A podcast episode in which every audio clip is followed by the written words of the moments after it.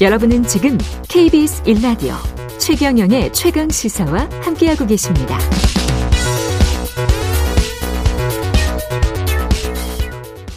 우리 농민들은 LH 직원들이 투기한 땅 중 98.6%가 농지라는 사실에 분노하며 농지법 전면 개정, 농사 짓는 농민만이 농지를 소유하게끔 농민 규정 명확화 등을 네, 농사 짓는 농민만이 농지를 소유하게끔 방금 들으신 내용은 농지 투기 규탄 기자회견 때 전국 농민의 총연맹 소속 농민의 외침인데요. LH 직원들이 농지를 손쉽게 사들일 수 있었던 배경에는 허술한 농지법도 한몫했다. 이런 비판의 목소리가 크죠. 지금까지 어떤 투기 활용 사례들이 있었는지 현행 농지법의 문제는 뭔지 부동산 전문 김혜림 변호사와 알아보겠습니다. 안녕하십니까? 네, 안녕하세요. 예. 농지법은 사실은 변호사 분들께는 그렇게 큰 돈이 안 되는 네. 쪽 아닙니까?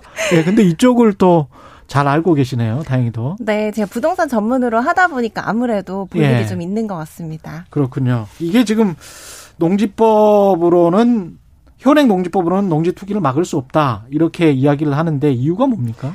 어, 현행 이제 농지법으로 어쨌든 간에 농업인 외에는 농지를 소유할 수 없도록 되어 있는 것이 원칙은 맞는데요. 예. 이제 예외 규정이 굉장히 많습니다. 예외 규정이 많죠. 네, 그래서 예. 16가지나 되거든요. 16가지? 네, 그래서 예. 사실 뭐 이런 허점들을 이용해서 농지 투기가 좀 이루어질 수가 있게 되는 거죠. 제가 알고 있기로는 이제 상속은 괜찮고 네, 네. 그 다음에 또 주말 농장 괜찮을 거고. 네, 네. 예. 또 어떤 것들이 괜찮습니까? 어, 말씀하신 게 가장 많이 이제 예외 규정으로 해서 농지를 취득하는 사유인데요. 예.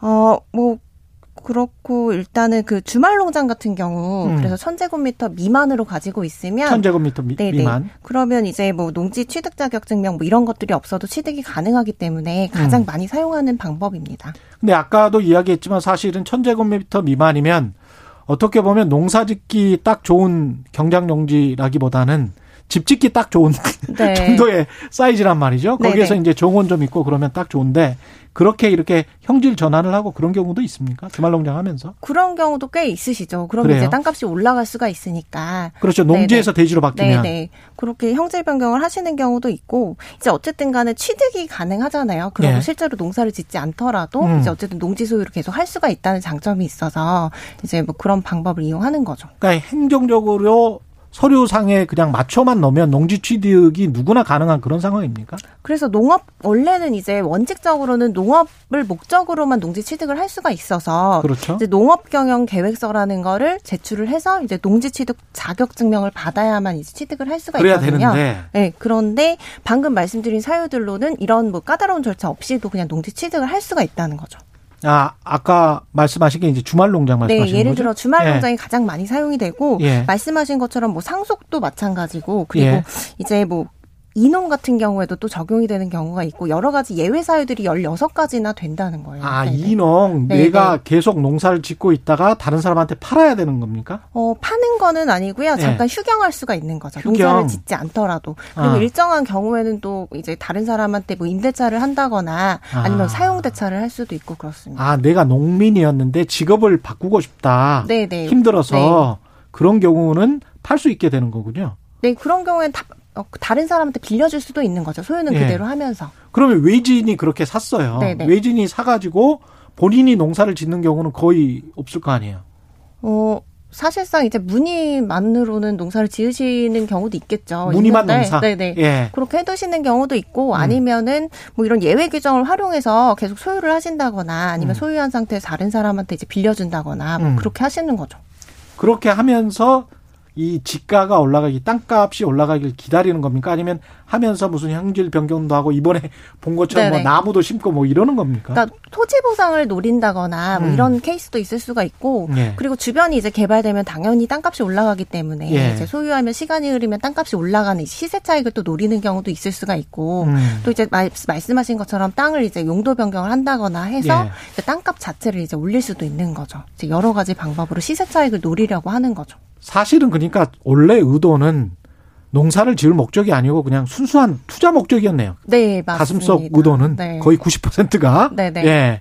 그런데 그거를 어떻게 제어할 수 있는 방법이 없는 겁니까? 지금? 그 사실상 이제 어쨌든 간에 농지를 취득하겠다고 해서 예. 뭐 농업 경영 계획서를 제출하고 나면 음. 어 이제 사실상 이제 농지 취득 자격 증명을 받아가지고 농지 취득하고 예. 사후 관리가 잘 이루어져야 되잖아요. 실제 예. 농사를 짓고 있는지 음. 계획에 따라서. 근데 이런 것들이 감시가 사실 잘 되지 않다 보니까 그냥 이제 뭐 작물만 좀 심어놓고 이제 농사를 예. 짓는 것처럼 예. 이제 허위로 하는 경우도 꽤 있죠. 적발이 좀 어렵죠.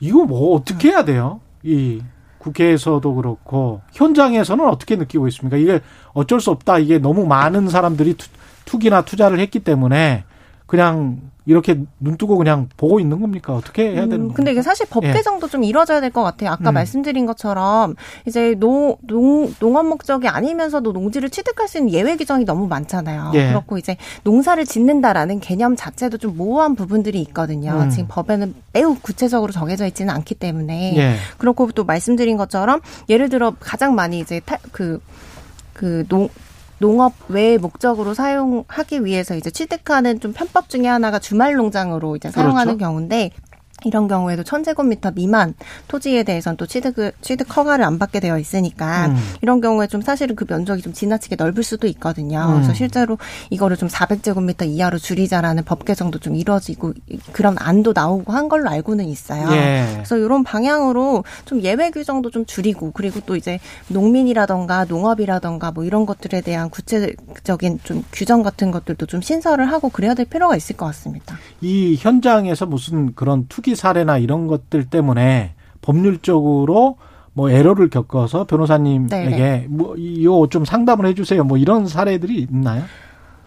고 근데 실제로 투기 사례로 저에게 예. 법률 상담을 오는 경우는 별로 없고 그렇죠. 보상금을 많이 받고 싶다 이렇게 말씀하시는 아, 분들은 계세요. 오히려 네, 보상금을 네. 많이 받고 싶다. 네, 그래서 실제로 이제 토지 보상이 어떻게 조언을 어, 해주세요? 사실 이제 뭐 말씀하신 그것대로인데 지금 그 실제로는 이제 토지 보상이 많이 이루어지는 지역들에 가면 토지 보상 컨설팅 업체들이 꽤 있다고 해요. 그래서 음. 이제 그 토지 보상을 잘 받으려면 어떻게 해야 되는지 예를 들어서 이번에 이제 LH처럼 예. 뭐 나무를 심어 둔다던가 음. 뭐 아니면 쪼개기를 한다던가 이런 거 굉장히 이제 전형적인 방법이 되는 거죠. 이제. 아, 네. 그러면 뭐 투자 컨설팅 업체들까지 다 나와서 그렇게 하고 있는 거니까 이거는 뭐 아주 일반적인 거네요. 어떻게 보면 사실 이제 땅을 투기라는 네, 게. 투기 목적으로 산다고 했을 때는 음. 뭐 나무 심기라던가 쪼개기라던가 이런 것들은 예. 좀뭐 그 보상금을 높이거나 시세 차익을 높이기 위해서 일반적으로 하는 방법이라고 보시면 될 것 같아요. 근데 주말 농장 제일 처음에 그렇게 네. 허용을 해줬을 때가 2003년으로 기억을 네, 하는데 천제곱미터나 그렇게 크게 해준 이유가 뭐, 뭘까요? 어, 사실- 사실 상 뭐 투기를 조장했었던 것 같은데. 근데 이게 어떻게 보면 농지 자체가 사실 헌법상의 경자 유전의 원칙이 있기는 한데 예.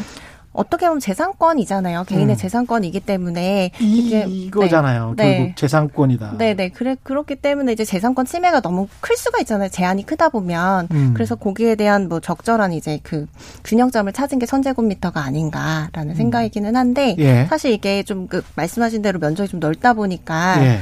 어 사실 농지 투기로 많이 이어지게 된 거죠. 이런 방법들을 이게 이용해서. 결국은 그 부딪히게 되는 게 사유재산권 그리고 그 자본주의 사회에서 투자를 어떻게 막을 것이냐. 그러면 땅을 어떻게 봐야 될 것이냐. 네. 그 문제로 이제 가게 되는데 네, 네. 땅을 어떻게 봐야 될 것이냐고 하면 오 땅을 그러면 소유를 못하게 하면 그거는 사회주의 아니야. 또 이렇게 네.